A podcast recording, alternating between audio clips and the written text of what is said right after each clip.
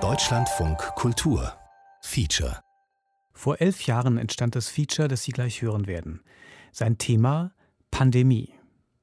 Covid-19 gab es damals noch nicht, wohl aber Katastrophenszenarien und auch Geschäfte mit der Angst. Das ist nur ein Aspekt des Themas Pandemie, aber um ihm zu zeigen, wiederholen wir dieses Feature aus dem Jahr 2009 und wir erinnern an ein Medikament, das damals hoch im Kurs stand, Tamiflu.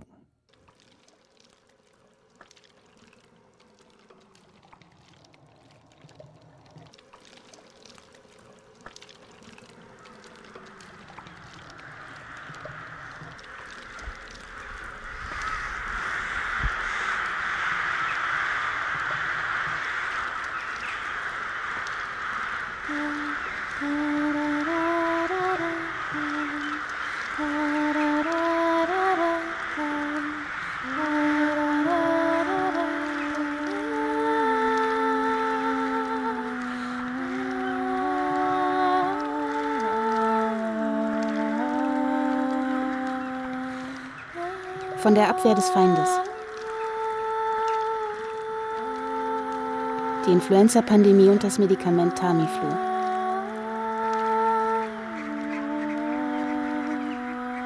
Radiophone Dokumentation von Michael Lissek.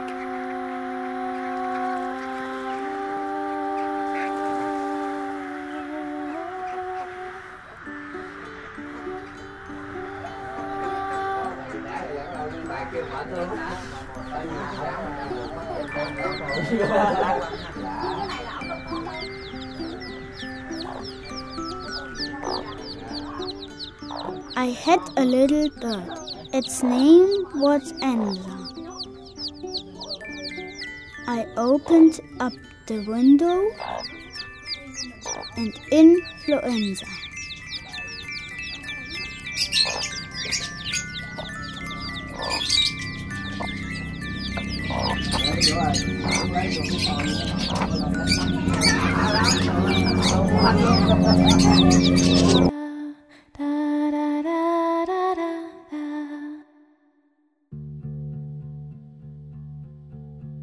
Virus still is likely to mutate further. That could be good news, that could be bad news. The virus could become stronger or weaker. Dozens of people dead, many more sick from what's believed to be a new strain of swine flu.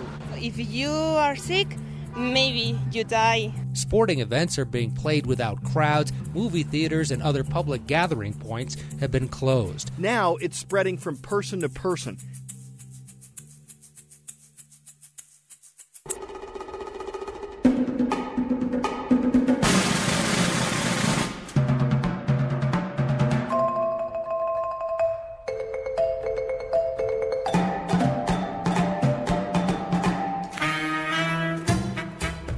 Es war wieder einmal mein Freund, der österreichische Landarzt, der den Stein ins Rollen brachte. Vor einigen Jahren allerdings schon. Wir sprachen damals am Telefon und er sagte, mir ist was Unglaubliches passiert.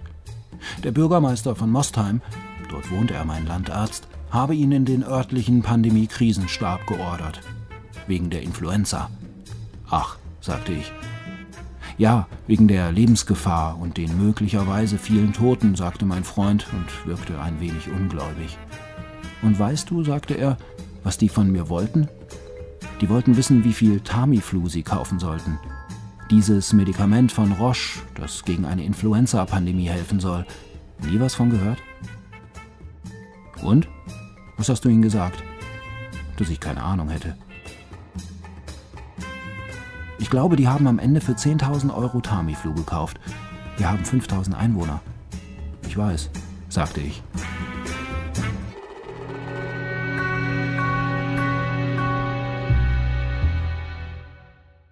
Das ist jetzt, wie gesagt, ein paar Jahre her.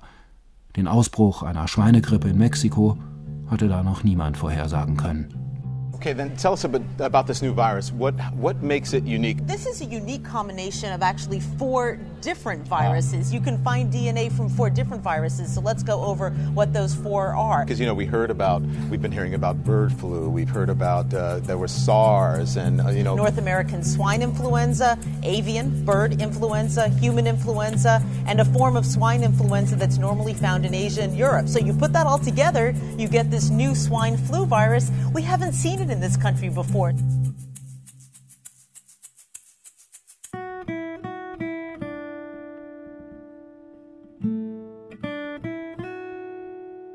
Ich hatte dieses Gespräch lange Zeit vergessen. Was interessiert mich Tamiflu in Mostheim? Bis ich 2008, glaube ich, war das, die Schockstrategie von Naomi Klein las. Da tauchte Tamiflu wieder auf.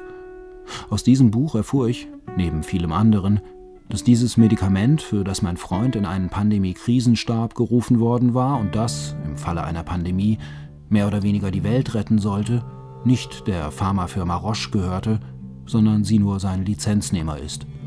Entwickler war die US-amerikanische Biotech-Firma Gilead. Gilead. Deren Vorstandsvorsitzender hieß zwischen 1997 und 2001 Donald Rumsfeld. Donald Rumsfeld. Was ich noch durch Naomi Klein erfuhr, war, dass Donald Rumsfeld während seiner Amtszeit zwar alle seine mehr oder weniger dicken Aktienpakete verkauft hatte, die in direktem Zusammenhang mit Rüstung und Verteidigung standen, die von Lockheed und Boeing zum Beispiel, dass er eines aber hartnäckig behielt: das Aktienpaket an Gilead, der Biotech-Firma. Gilead. Teile der 10.000 Euro aus Mostheim also landeten irgendwie und auf verwickelten Pfaden im Portefeuille des ehemaligen amerikanischen Verteidigungsministers. Und das, das interessierte mich jetzt.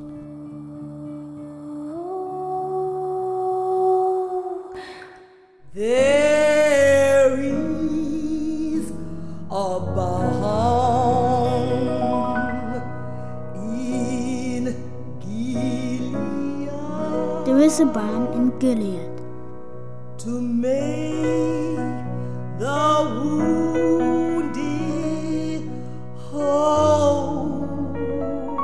make the wounded whole. There is a balm There is a balm in Gilead in Gilead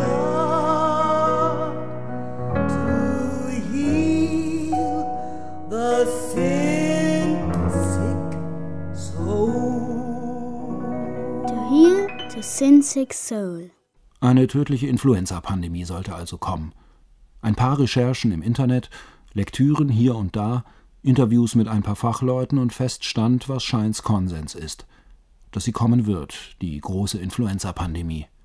Mit Millionen von Toten. Weil wir eben nicht genau vorhersagen können, äh, was passiert. Professor Dr. Lothar Wieler, Veterinärmediziner an der Charité Berlin. Und weil es natürlich in den letzten Jahrhunderten gab es natürlich nie Infektionskrankheiten, die so dramatisch zu Toten geführt haben wie Influenza. Walter Haas vom Robert Koch Institut. Was mache ich mit den Verletzten, mit den Erkrankten? Was würde ich mit äh, Verstorbenen? Wie, wie, wie kann ich damit umgehen? Michael Kunze, Sozialmediziner an der Universität Wien. Wie gestaltet man Begräbnisse?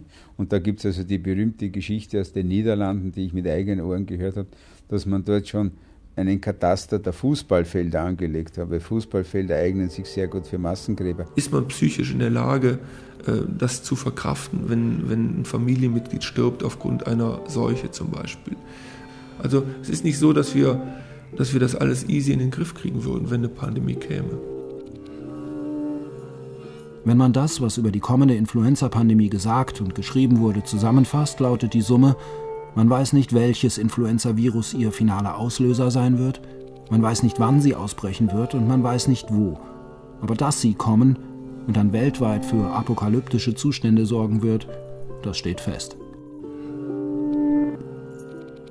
Alle Experten weltweit und auch so wir vom Robert Koch Institut gehen davon aus, dass es eine neue Influenza-Pandemie geben wird. Wann das der Fall sein wird und wie sie genau aussieht, das können wir heute natürlich noch nicht vorhersagen. Ja, wenn ich von der Pandemie spreche, dann geht es um die Influenza-Pandemie, die wir alle erwarten, die nach Aussage aller Experten kommen wird. Niemand weiß, niemand weiß genau wann.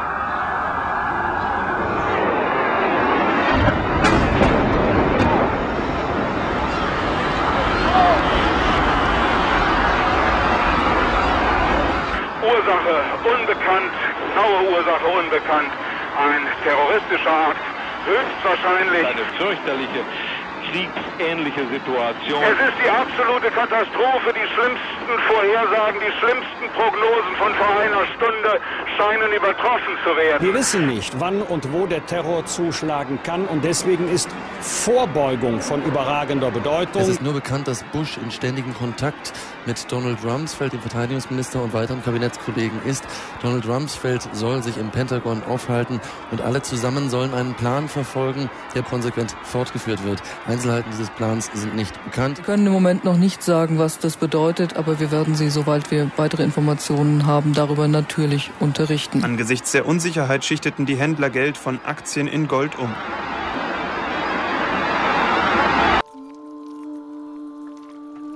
In meinen Ohren klang das alles seltsam vertraut.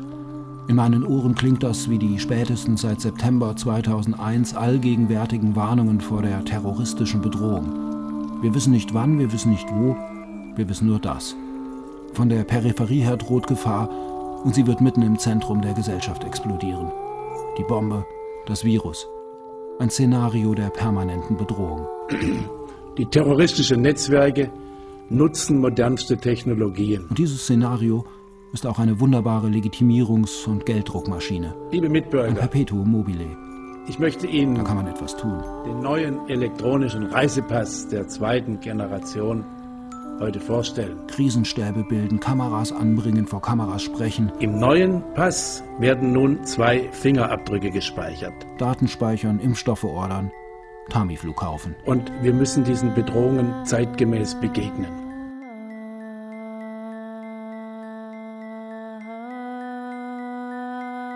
Alles bloß Hysterie?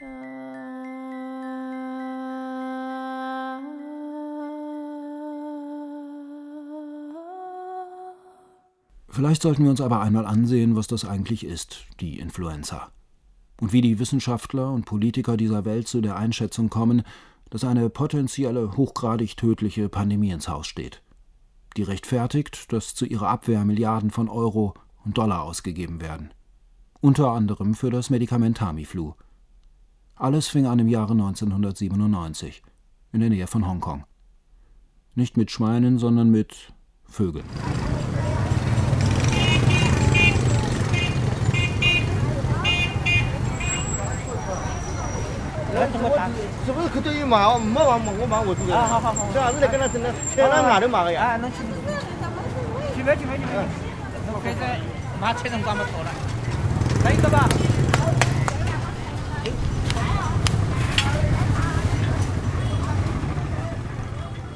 Auf einer Farm in der übervölkerten Marktstadt Huenlong starben plötzlich Hühner in großen Mengen. Sie begannen zu taumeln, den Kopf zu verdrehen und aus den Augen zu bluten. Nach nur wenigen Stunden waren sie tot. Es hatte immer mal wieder gefährliche Geflügelpesterreger gegeben, aber dieser, ein sogenanntes H5N1-Virus, tötete Vögel mit einer Brutalität und Geschwindigkeit, die man vorher noch nicht gesehen hatte. H5N1 breitet sich im Körper des betroffenen Tieres aus und infiziert jedes Organ. Gehirn, Magen, Lunge und Augen. Überall tritt Blut aus, bis die Vögel im wahrsten Sinne des Wortes zerfließen. Eine Gefahr für Menschen stellen Geflügelpestviren erfahrungsgemäß aber nicht dar. Bis, bis Ende der 90er Jahre des letzten Jahrhunderts galt das Dogma, dass die Viren, die Geflügelpest beim Geflügel auslösen, die Influenza-Viren, dass die nicht auf den Menschen übertragbar sind. Ne? Und seit Ende der 90er Jahre hat man erstmals dieses Dogma gebrochen. Denn drei Monate nach Auftauchen der Geflügelpest in Huenlong starb ein dreijähriger Junge in Hongkong an Influenza, genauer, er starb an den Beschädigungen, die das Vogelgrippevirus H5N1 in seinem Körper angerichtet hatte. Lange suchten die Pathologen nach einem Humanvirus.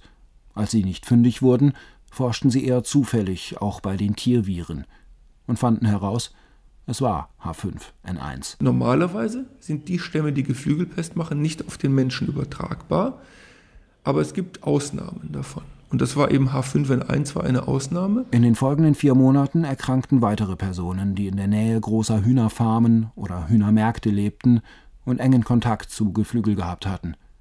Einige von ihnen starben binnen weniger Tage trotz intensivmedizinischer Betreuung. Das war neu, und das war alarmierend. Die Erkrankungen, zu denen es kommt, diese waren in der Regel sehr schwer. Es betrifft alle Altersgruppen, wobei insbesondere junge Menschen äh, stärker betroffen sind. Und die Letalität des Virus liegt bei über 60 Prozent. Die Sterberate der pandemischen spanischen Grippe des Jahres 1918 lag bei 2,5 Prozent und sorgte für ca. 50 Millionen Tote. Hier nun also 60 Prozent. Gesetzt den Fall, man infizierte sich mit diesem H5N1-Virus, lag die Überlebenschance bei nur 40 Prozent, wenn man sich infizierte. Dafür musste man schon ein krankes Huhn ungegart essen oder sein Blut trinken. Dennoch, H5N1, das Vogelgrippevirus, hatte ein erstes Tabu gebrochen. Es war von Tieren auf Menschen übertragbar geworden. Bald wurde aber deutlich, dass noch ein weiteres Problem dazu kam. H5N1 tötete nicht nur rasant domestiziertes Geflügel und in manchen, seltenen Fällen auch Menschen, es überlebte auch in Wild- und Zugvögeln. Wir gehen davon aus, dass es im Wildvogelbereich Arten oder auch Individuen gibt, die das Virus eben zumindest über eine gewisse Zeit in sich tragen, ohne nun gleich tot vom Himmel zu fallen und so für die Ausbreitung des Virus aus dem asiatischen Kernbereich, aus dem chinesischen Kernbereich nach Afrika und nach Europa eben beigetragen haben. Professor Dr. Thomas Mettenleiter. Präsident des Siegfried Löffler Instituts für Tiergesundheit auf der Insel Riems. Was wir bisher eben nie gesehen haben, ist, dass sich eine solche hochpathogene, krankmachende Variante in der Wildvogelpopulation offensichtlich halten kann und sich dadurch dann auch sehr weit ausbreiten kann. Bisher immer lokal, regional, relativ begrenzte Ereignisse und jetzt eben das Ganze über drei Kontinente hinweg. Und das ist wirklich eine völlig neue Qualität in der, äh, in der Influenza-Virusforschung.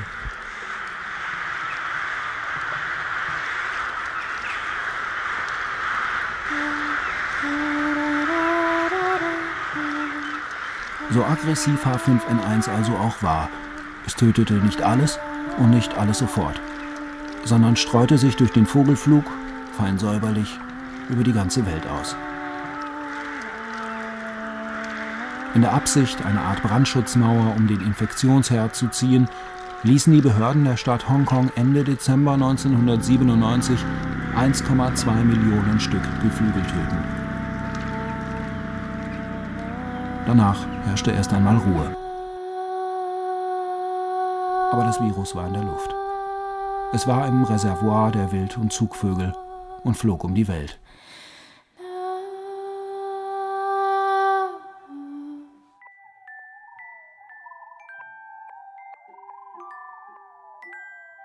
Die Ernte ist vorüber, der Herbst ist vorbei, uns aber ist nicht geholfen worden. Traurig bin ich, Entsetzen hat mich gepackt. Gibt es denn keinen Balsam in Gilead? Ist dort kein Arzt? Jeremias 8,21 Also wir haben ja generell bei der, bei der Influenza ähm, das Phänomen, dass sich die Viren sehr, sehr schnell verändern können. Ähm, das heißt, sie reagieren auf Umwelt, auf Selektionsdruck mit äh, Mutationen, mit Veränderungen im genetischen Material. Die Idee ist die, wenn es von einem Wirt zum anderen springt, jedes Mal vermehrt es sich in einem neuen Wirt, dann hat ein Virus dann die Chance, sich genetisch zu verändern, mit jedem Sprung von Wirt zu Wirt. Nicht alle Influenzaviren sind gleich, nicht alle sind hochgefährlich. Selbst die saisonale Influenza, die seit Jahrhunderten und jedes Jahr zwischen November und März die nördliche Halbkugel heimsucht, zeitigt jeweils unterschiedlich starke Symptome. Manche Viren infizieren die oberen Atemwege und sorgen für eine leichte Erkältung. Einige dringen tief in die Lunge ein und verursachen Lungenentzündungen. Manche übertragen sich rasant von Mensch zu Mensch durch die Luft, andere benötigen dafür engen Körperkontakt. Und die Wissenschaftler wissen nicht, woran das jeweils liegt. Wenn ein Virus um die Welt reist, ist die Möglichkeit gegeben, dass sich verschiedene Viren und damit ihre jeweiligen Besonderheiten kombinieren. Das heißt also, es kann passieren, wenn ein Wasservogel mit zwei verschiedenen Influenzaviren infiziert ist, dann tauschen diese Influenzaviren Genteile miteinander aus. Das nennt man Reassortment. Dann kommt einfach ein neues Virus raus. Und neues Virus ist immer schlecht, weil es niemanden gibt, der dagegen immun ist. Das wäre dann das Pandemievirus. Was beim Mixen zweier Viren zu einem neuen, also im schlimmstmöglichen Fall geschehen kann, ist, dass sich die gefährlichsten Charakteristika miteinander verbinden. Beim 1997er Hongkong H5N1 Vogelgrippevirus hätte das bedeutet, das Virus bleibt monströs virulent, tötet 60 Prozent der Infizierten und es lernt, wie es sich durch die Luft und von Mensch zu Mensch übertragbar macht. Wenn es dieses Virus erschaffen sollte, sich sehr effizient von Mensch zu Mensch auszubreiten, ähm, dann wäre das natürlich äh, eine große Gefährdung für die humane Population. Das heißt also zum einen diese weltweite Verbreitung, die Pandemie und dann eben diese hohe Pathogenität, diese sehr stark krankmachenden Eigenschaften. Das könnte dann schon zu einem Killer-Virus, wenn ich diesen blöden Begriff mal äh, verwenden darf, schon führen. Genau das aber schien Ende 2003 geschehen zu sein. Health officials warn this could be a pandemic. What does that mean exactly here? Be sure to wash your hands frequently. Cover your mouth and nose when you cough or sneeze. Events are being canceled, and schools, museums, libraries, and theaters are closed. Wash your hands. Stay away from people who are coughing and sneezing. If you're ill yourself, goodness sakes, stay at home. Don't spread anything.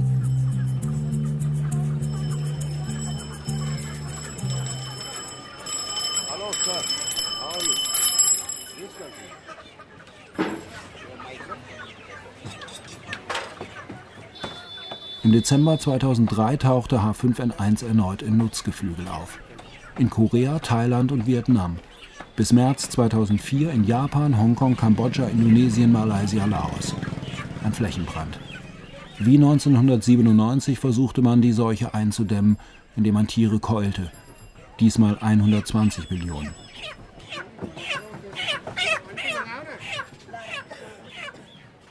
Aber H5N1 wütete weiter und es schien sich tatsächlich verändert zu haben. Im September 2004 brach das Virus das dritte und letzte Tabu, die Mensch-zu-Mensch-Übertragung. In Thailand infizierte ein Mädchen seine Mutter, beide starben. Das Killer-Virus schien da zu sein.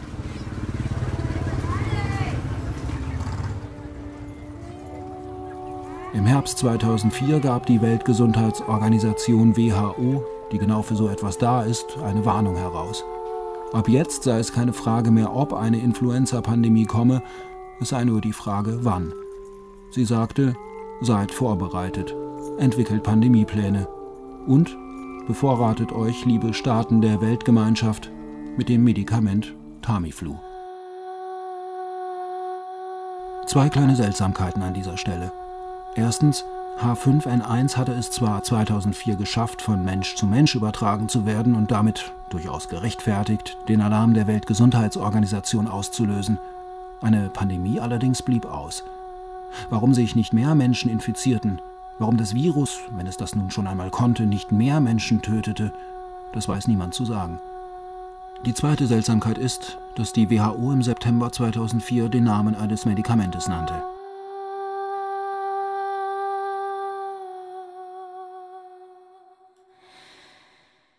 Also das ist schon etwas außergewöhnlich, weil Dr. Hans-Ulrich Jellito, Leiter Unternehmenskommunikation der Firma Roche.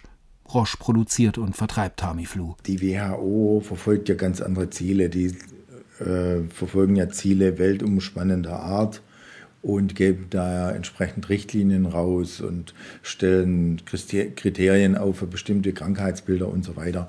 Und hier in dem Fall war es natürlich äh, schon etwas überraschend.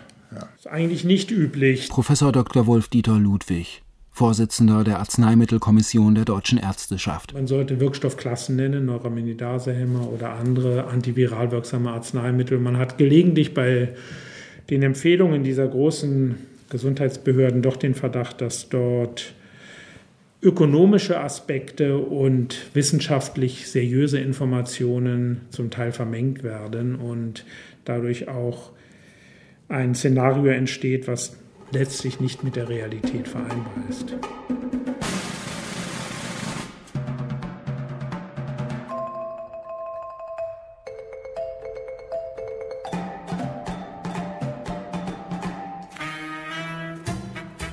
Im September 2004 jedenfalls und mit der Warnung der WHO schlug die Stunde der Katastrophenschützer und Entscheidungsträger, der Fürsorglichen. Bevor sich H5N1 weltweit zum Killer mauserte, und diese Gefahr bestand, wollte man gewappnet sein. Die Maschinerie der Vorbereitungen begann zu laufen. In dies Haus von Grauen umfangen, sag's mir ehrlich, bitt ich sehr. Gibt es, gibt's in Gilead Balsam? sprach der Rabe nimmermehr. Edgar Allan Poe, der Rabe.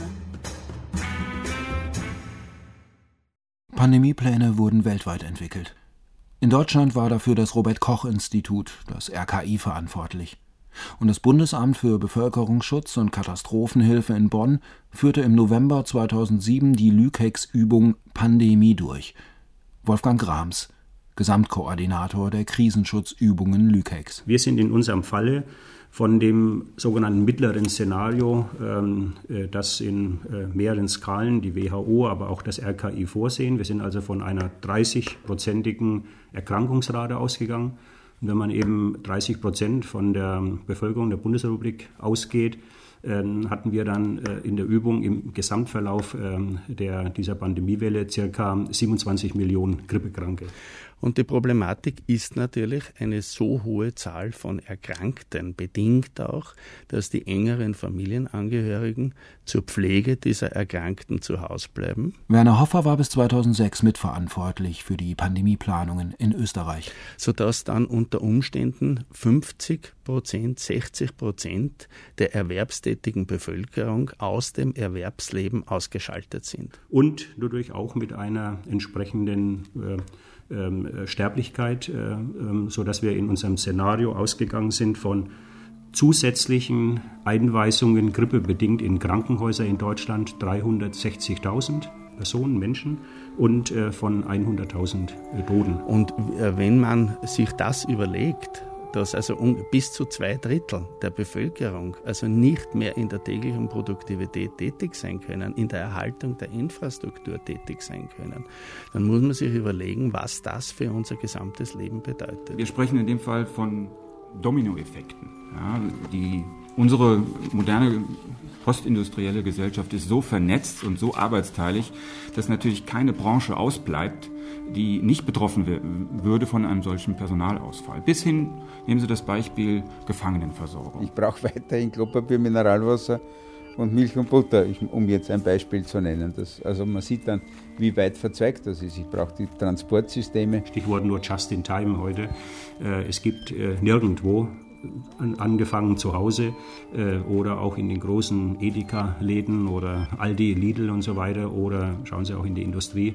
Äh, es gibt überall in dem Sinne keine Vorratshaltung mehr, die wir von früher kennen, sondern ähm, es wird angeliefert, äh, wenn es gebraucht wird oder verbraucht wird. Stellen Sie sich vor, Sie müssten eine Woche zu Hause bleiben.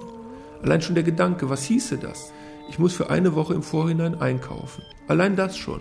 Es fallen Transportketten aus, sodass man also annehmen kann, dass also eine Zeit lang äh, äh, ein Level noch erhalten werden kann nach Ausbruch der Pandemie und dann sinkt der ab, sinkt wahrscheinlich irgendwann im Bereich von einem äh, Monat ungefähr auf, gegen Null ab. Man sollte zum Beispiel Kerzen haben, dass man auch äh, eben Licht hat und solche Dinge. Das sind ganz banale Dinge. Aber wenn man das mal durchspielt, gibt es vieles, wo man sich darauf vorbereiten könnte. Und ich glaube, man sollte einfach darüber nachdenken. Es ist uns völlig bewusst, dass das dann zu Hamsterkäufen führen wird, äh, dass es äh, zu, einer, zu einer Teuerungswelle führen wird und dass also viele Lebensmittel nicht mehr erhalten sein, äh, zu erhalten sein werden. Und ich brauche unter Umständen sehr, sehr viele Sicherheitsorgane, sehr viel Polizei, Militär oder was immer, die das Ganze halbwegs kanalisieren. Was passiert mit den, mit den Gefangenen?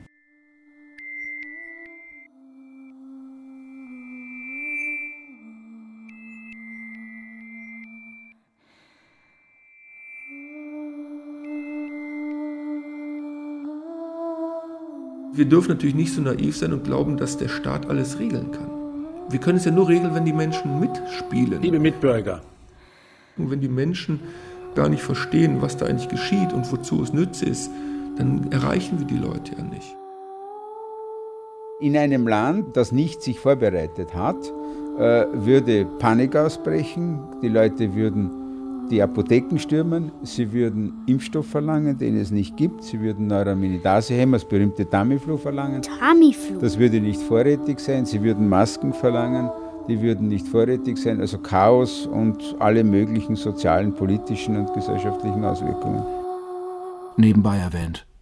Während der letzten ernstzunehmenden Influenza-Pandemie, der 1968er Hongkong-Grippe, lag der Krankenstand in Nordrhein-Westfalen bei 20 Prozent, in Berlin bei 23, also fast so hoch wie das sogenannte mittlere Szenario der Katastrophenschützer heute. Es kam zu keinerlei Engpässen in der Grundversorgung der Bevölkerung. In Kassel allerdings verzichtete die Post auf die Spätleerungen. Tamiflu. Kommen wir doch jetzt zu einem Medikament, das Tamiflu heißt. Welche Rolle spielt Tamiflu eigentlich in der Krisenvorbereitung der Bundesrepublik? Tja, ich meine, wir sind durch keine Ärzte alle, wie wir hier am Tisch liegen, aber Tamiflu, Tamiflu, äh, Tamiflu, Tamiflu ist ein sogenannter Neuraminidase-Hämmer. Ist ja ein Neuraminidase-Hämmer. Sogenannter Neuraminidase-Hämmer. Der Wirkort ist also die Neuraminidase, das ist eine Oberflächenstruktur. Das stoppt sofort die Vermehrung der Neuraminidase und damit der, der Viren. Die das Virus braucht, um aus der Zelle wieder herauszukommen, die sie befallen hat. Stoppt die Neuraminidase. Und wenn man jetzt diesen Neuraminidase-Hämmer äh, nimmt, dann ist das Stand des Wissens oder State of the Art der Behandlung und der Vorbeugung der Influenza. Diese Tabletten sind also an sich äh, ein sehr gutes Mittel. Sie sind äh, gegen alle Grippeviren äh, sind sie äh, also wirksam. Und wenn man es also einnimmt, dann kann man sich gegen das Pandemievirus schützen.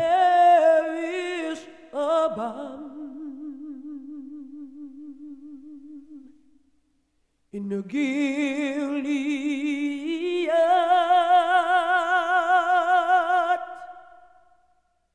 Und weil das so zu sein schien, wurde Tamiflu angeschafft. Von der deutschen Regierung wie von der österreichischen, von der amerikanischen wie der russischen, von den Fidschi-Inseln und Peru, von China sowieso. Alle kauften Tamiflu. Kein Politiker wollte sich nachher vorwerfen lassen, er habe nichts getan gegen die Pandemiegefahr. Und Tamiflu war das einzige Mittel in Tablettenform, das versprach, therapeutisch etwas auszurichten gegen unbekannte Viren. Gut, dann gucken Sie nochmal nach den Zahlen. Wie sind denn eigentlich jetzt so weit? Ja, also ich habe es ähm, in der Hand gehabt. Ich war der Meinung, ich jetzt, geben Sie mal die Broschüre bitte nochmal. Dr. Hans-Ulrich Jellito, Leiter Unternehmenskommunikation der Firma Roche. Die Liste liegt vor, ich kann Ihnen die auch schicken, das ist auch kein Geheimnis. Ähm, wir haben. Ich kenne nicht die, äh, die äh, Kosten, ich weiß, dass es aber ein äh, gemeinsames Ziel gibt, dass man für etwa 20 Prozent der Bevölkerung Medikamente, antivirale Medikamente bevorratet. Ähm, wir haben das zusammengestellt gemäß der Geschäftsberichtszahlen, die wir publiziert haben. Das ist kein Geheimnis. Die genauen Zahlen sind also mit, mit Verlaub auch vertraulich zu behandeln. Aber es ist so, dass wir Vorräte haben, um etwa jetzt auf therapeutische Dosen berechnet, können wir rund die Hälfte der Bevölkerung versorgen. Okay, aber also ich muss mal gucken. Ich, ich habe es in der Hand gehabt.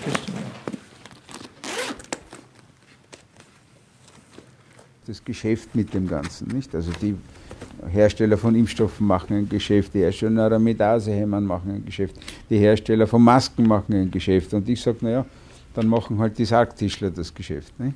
wenn wir. Also, wer weiß ja nicht, wie die Pandemie wird, aber das können ja auch in einem Land wie Österreich Zehntausende oder viele Zehntausende Tote sein. Nee, muss ich irgendwie nochmal mailen oder so. Ja, ja, also wie gesagt, die Zahlen sind publik, die sind ja immer im, in den jeweiligen Geschäftsberichten ähm, publiziert worden und entsprechend muss man die nur untereinander schreiben. Äh, wahrscheinlich hat es eh schon jemand anders für uns gemacht und hat es ins, ins Internet gestellt, dass man da sich relativ leicht dann informieren können. Ein paar Monate nach dem Gespräch hatte Hans-Ulrich Jellito, der Roche-Kommunikator, die Zahlen untereinander geschrieben und ich bekam sie von seiner Sekretärin zugeschickt. Verdiente Roche 2004 an Tamiflu noch 330 Millionen Schweizer Franken, sprang der Gewinn nach der WHO-Warnung auf 1,6 Milliarden im Jahr 2005. kletterte 2006 auf 2,6 Milliarden, sank ein wenig im Jahr 2007 auf 2 Milliarden und dümpelte sich 2008 zurück auf 609 Millionen Schweizer Franken. Da schien der Pandemievorbereitungsmarkt gesättigt zu sein. Was Roche 2009 durch die Mexiko-Grippe verdient hat, ist noch nicht untereinander geschrieben. Also, das ist so ein typischer Fall des, des Tamiflu ist eigentlich ein typischer Fall äh, von einem Medikament, wie es wahrscheinlich nur eine große Firma sich erlauben kann, überhaupt herzustellen oder weiter zu verfolgen. Ähm, ein Produkt, das saisonal sechs Wochen im Jahr oder vielleicht acht Wochen im Jahr zum Einsatz kommt, zweimal, einmal auf der südlichen und einmal auf der nördlichen Halbkugel äh, unserer Erde, er ist natürlich nicht, hat nicht die Basis eines Blockbusters, machen wir uns nichts vor. Wir haben das Produkt aber trotzdem für unter dem Aspekt des Medical Needs in der Virologie als wertvoll angesehen und so hat Roche das eben weiterentwickelt. Sometimes I feel discouraged. I feel my works in Als Tamiflu 1999 auf den Markt kam, mag das noch gestimmt haben. Da machte man noch kein Geld mit einem Grippemittel. Geld machten und machen Pharmafirmen mit Mitteln gegen chronische Erkrankungen. Ich glaube, alle Pharmafirmen versuchen zunächst einmal große Indikationen abzudecken, also Bereiche, die Volkskrankheiten sind. Nennen wir mal Rheuma, Krebs, Herz-Kreislauf, Dinge, die fast jeden betreffen. Cholesterinsenker in der westlichen Welt und so.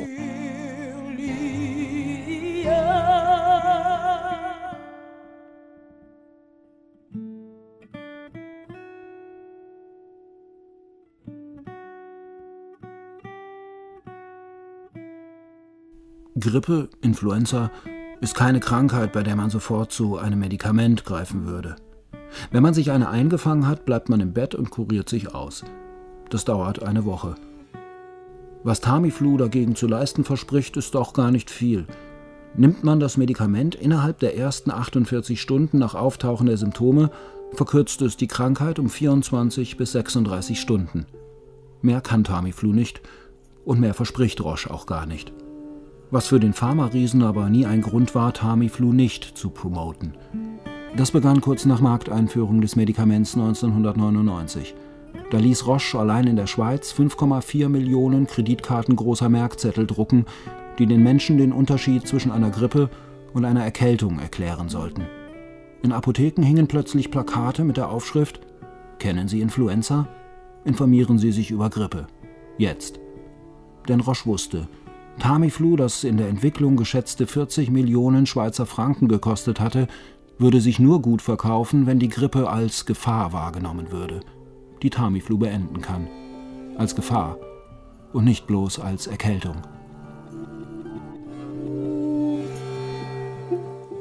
Die Grippe. Die Grippe und grippale Infekt und Influenza werden durcheinander gemischt. Nicht? Weil die, der grippale Infekt, das ist das, man fühlt sich nicht wohl, hat Schnupfen, denkt, nicht, nimmt dann Aspirin, dann heißen das, so diese Sachen. Während die Influenza ist ja was anderes, eine schwere Erkrankung, die einen sehr schnell außer Gefecht setzt und auch töten kann. Das bedeutet, es kommt zum einen zu Lungenentzündungen, es kommt dann aber auch dazu, dass, die, dass ein Lungenversagen auftritt und auf dieses Lungenversagen auch ein Multiorganversagen hinzukommen kann. Es ist also eine Erkrankung, die letztendlich dann ausgehend von den Atemwegen den ganzen Körper betrifft. Es gab also eine Parallelentwicklung. 1997 springt das Vogelgrippevirus H5N1 auf Menschen über und verschwindet wenig später von der Bildfläche. 1999 kommt das antivirale Medikament Tamiflu auf den Markt und verkauft sich mäßig. 2003 taucht H5N1 wieder auf und schafft den genetischen Sprung zur Mensch-zu-Mensch-Übertragung. Ende 2004 gibt die WHO ihre Warnung heraus, fordert Pandemiepläne und nennt den Namen des Roche-Medikaments Tamiflu. Tamiflu wird zum Blockbuster. Hat Roche da nur Glück gehabt? So wie Firmen wie Sanofi Aventis, Lanxess, Axo Nobel oder GlaxoSmithKline die Influenza-Schnelltests, Desinfektionsmittel, Masken oder Impfstoffe verkaufen und ebenfalls enorme Gewinne nach der Pandemiewarnung erwirtschafteten? Vermutlich. In einem Punkt allerdings unterscheidet sich das Glück von Roche von dem anderer Firmen. Roche hatte einen Mann in Washington.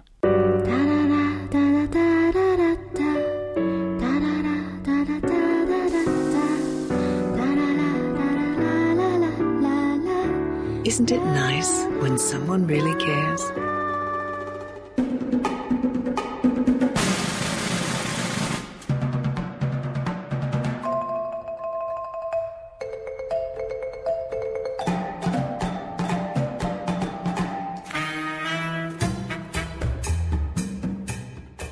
Als im Oktober 1999 Tamiflu auf den Markt kommt, ist Donald Rumsfeld schon seit zwei Jahren Vorstandsvorsitzender und selbstverständlich Aktionär der Tamiflu-Entwicklerfirma Gilead.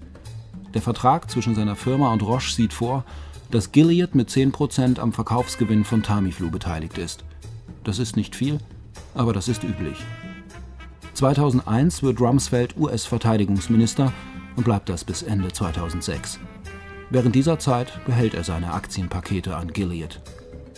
Das wiederum ist nicht üblich, aber Rumsfeld argumentiert, dass Pharmaaktien keinen direkten Bezug zu seiner Tätigkeit als Verteidigungsminister hätten. Das leuchtet nicht allen ein, und so muss Rumsfeld, berichtet die unabhängige Washingtoner Zeitschrift Roll Call, immer wenn im Kabinett die Rede auf die Vogelgrippe oder die Anschaffung von Medikamenten kommt, den Raum verlassen. Steht mir im Prinzip nicht an, da irgendwelche äh, Bewertungen dieser Frage oder dieser Aktivitäten vorzunehmen. Aber mein eins ist klar, der amerikanische Kontinent tickt da anders. Ja. Kurz nach der Warnung der WHO, im Jahr 2005 wird es dann turbulent. Roche und Gilead werden aktiv. Extrem aktiv.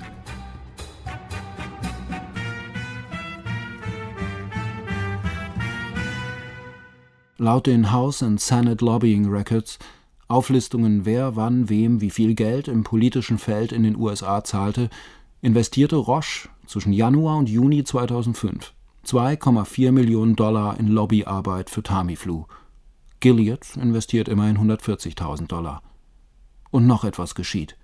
Im Juni 2005, wenige Monate nach der WHO-Warnung, verklagt Gilead die Firma Roche auf eine Erhöhung der Gewinnbeteiligung am Verkauf von Tamiflu. Ja, das war da in diesem ganzen Prozess, als es darum ging, dass sie halt gemeint haben, wir setzen uns zu wenig für, für, die, für den Einsatz von Tamiflu ein.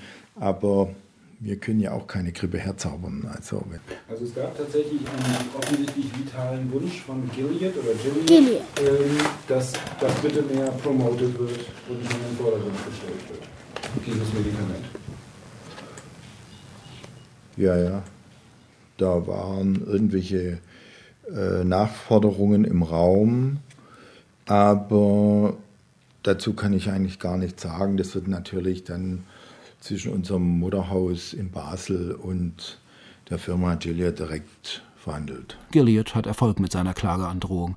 In einer außergerichtlichen Einigung lässt sich Roche auf eine einmalige Zahlung in Höhe von 62,5 Millionen ein und erhöht die Gewinnbeteiligung Gileads von 10 auf 22 Prozent. Im Juli 2005 dann bestellt das Pentagon unter Verteidigungsminister Rumsfeld für 58 Millionen Dollar Tamiflu für die im Ausland stationierten Truppen. In den folgenden Jahren sollten alleine die USA knapp 8 Milliarden für die Pandemievorbereitungen ausgeben. I don't think there's anything that the World Health Organization or the US government could do right now. I wouldn't say that there's panic, but there is alarm. It, it, it's not explained now, it's, it's still a mystery. If you can preach like Peter, if you can pray like Paul, just tell the love of Jesus and say he died for all.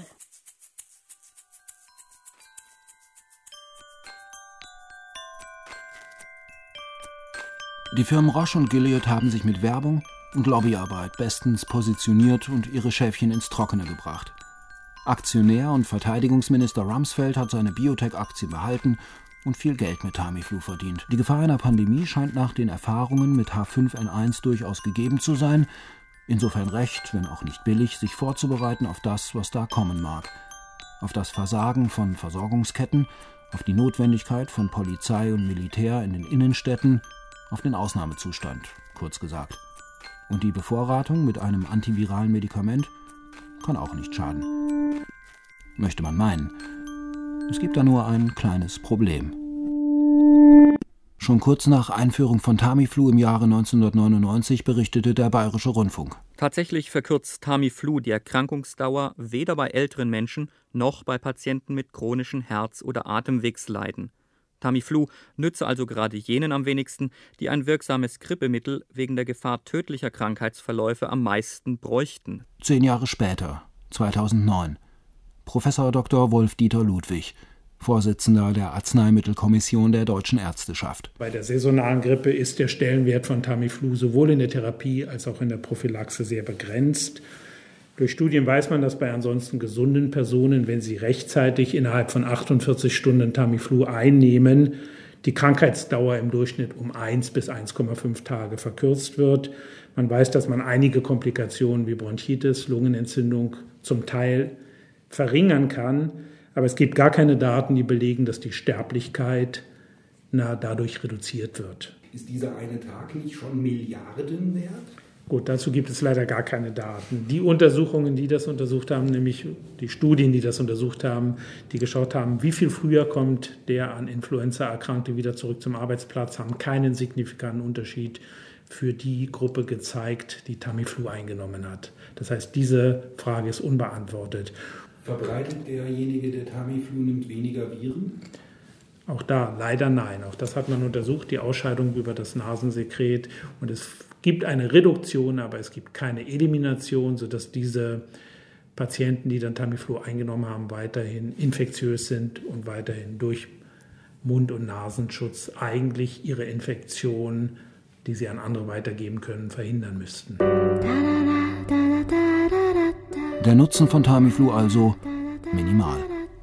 Und sonst die Nebenwirkungen. Isn't it nice when someone really cares?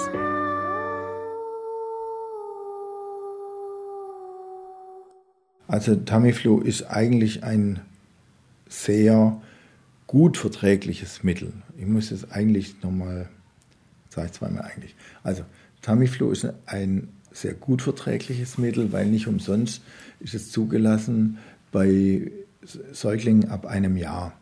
Ja, Tamiflu hat im Prinzip Nebenwirkungen wie sie sind bei einer schweren Grippe oder bei einer Grippe, dass man halt sich Übelkeit gibt, tritt auf, äh, bestimmte Magenverstimmung, äh, vielleicht ein gewisser Brechreiz. Aber jetzt wollen wir das mal ins Verhältnis setzen. Das sind genau die Symptome, die man immer hat, wenn man eine Grippe hat. Es gibt aber auch bei Jugendlichen und Kindern Todesfälle unter Tamiflu, die aus sogenannten neuropsychiatrischen Nebenwirkungen resultieren, wie Verhaltensveränderungen, Autoaggressionshandlungen, na, psychische Auffälligkeiten, die durchaus Grund sind, sorgenvoll bei der Behandlung mit Tamiflu zu sein. Also dieser Fall oder diese Zahl mit den 16 Teenagern äh, ist bekannt, aber eigentlich aufgelöst. Man kann keinen kausalen Zusammenhang herstellen zwischen der Einnahme von Tamiflu und äh, Todesfällen oder selbstverschuldeten Todesfällen. Ähm, es ist so, dass Teenager eine erhöhte Rate an sogenannten ja, an Freitod, Selbstmord haben. Das ist bekannt.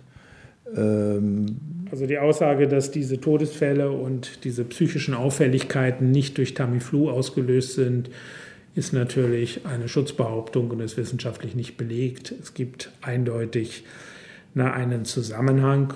Ob der Kausalzusammenhang tatsächlich existiert, das kann man nur im Einzelfall beurteilen. Dazu muss man jede Krankheitsgeschichte sehr gründlich studieren und das ist natürlich aus der Ferne nicht möglich.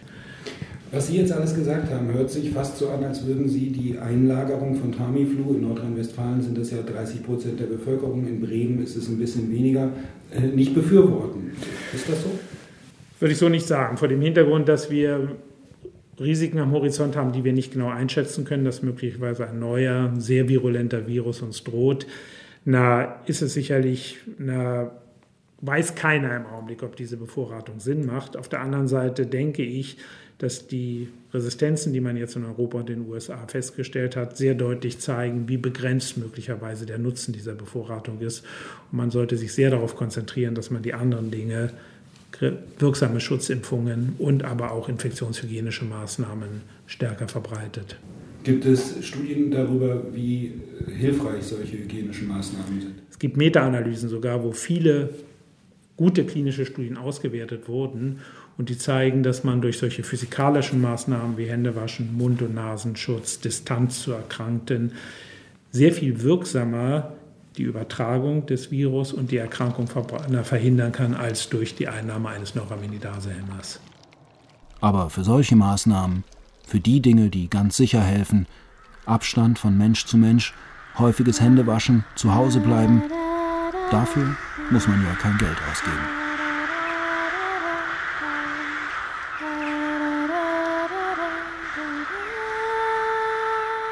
Von der Abwehr des Feindes. Die Influenza-Pandemie und das Medikament Tamiflu. Radiophone Dokumentation von Michael Lissek. Es sprachen Anton Kurt und der Autor. Musik Julia Kutowski. Geräuschspenden Jens Jarisch und Jean-Claude Kuhner. Regie und Herstellung Michael Lissek.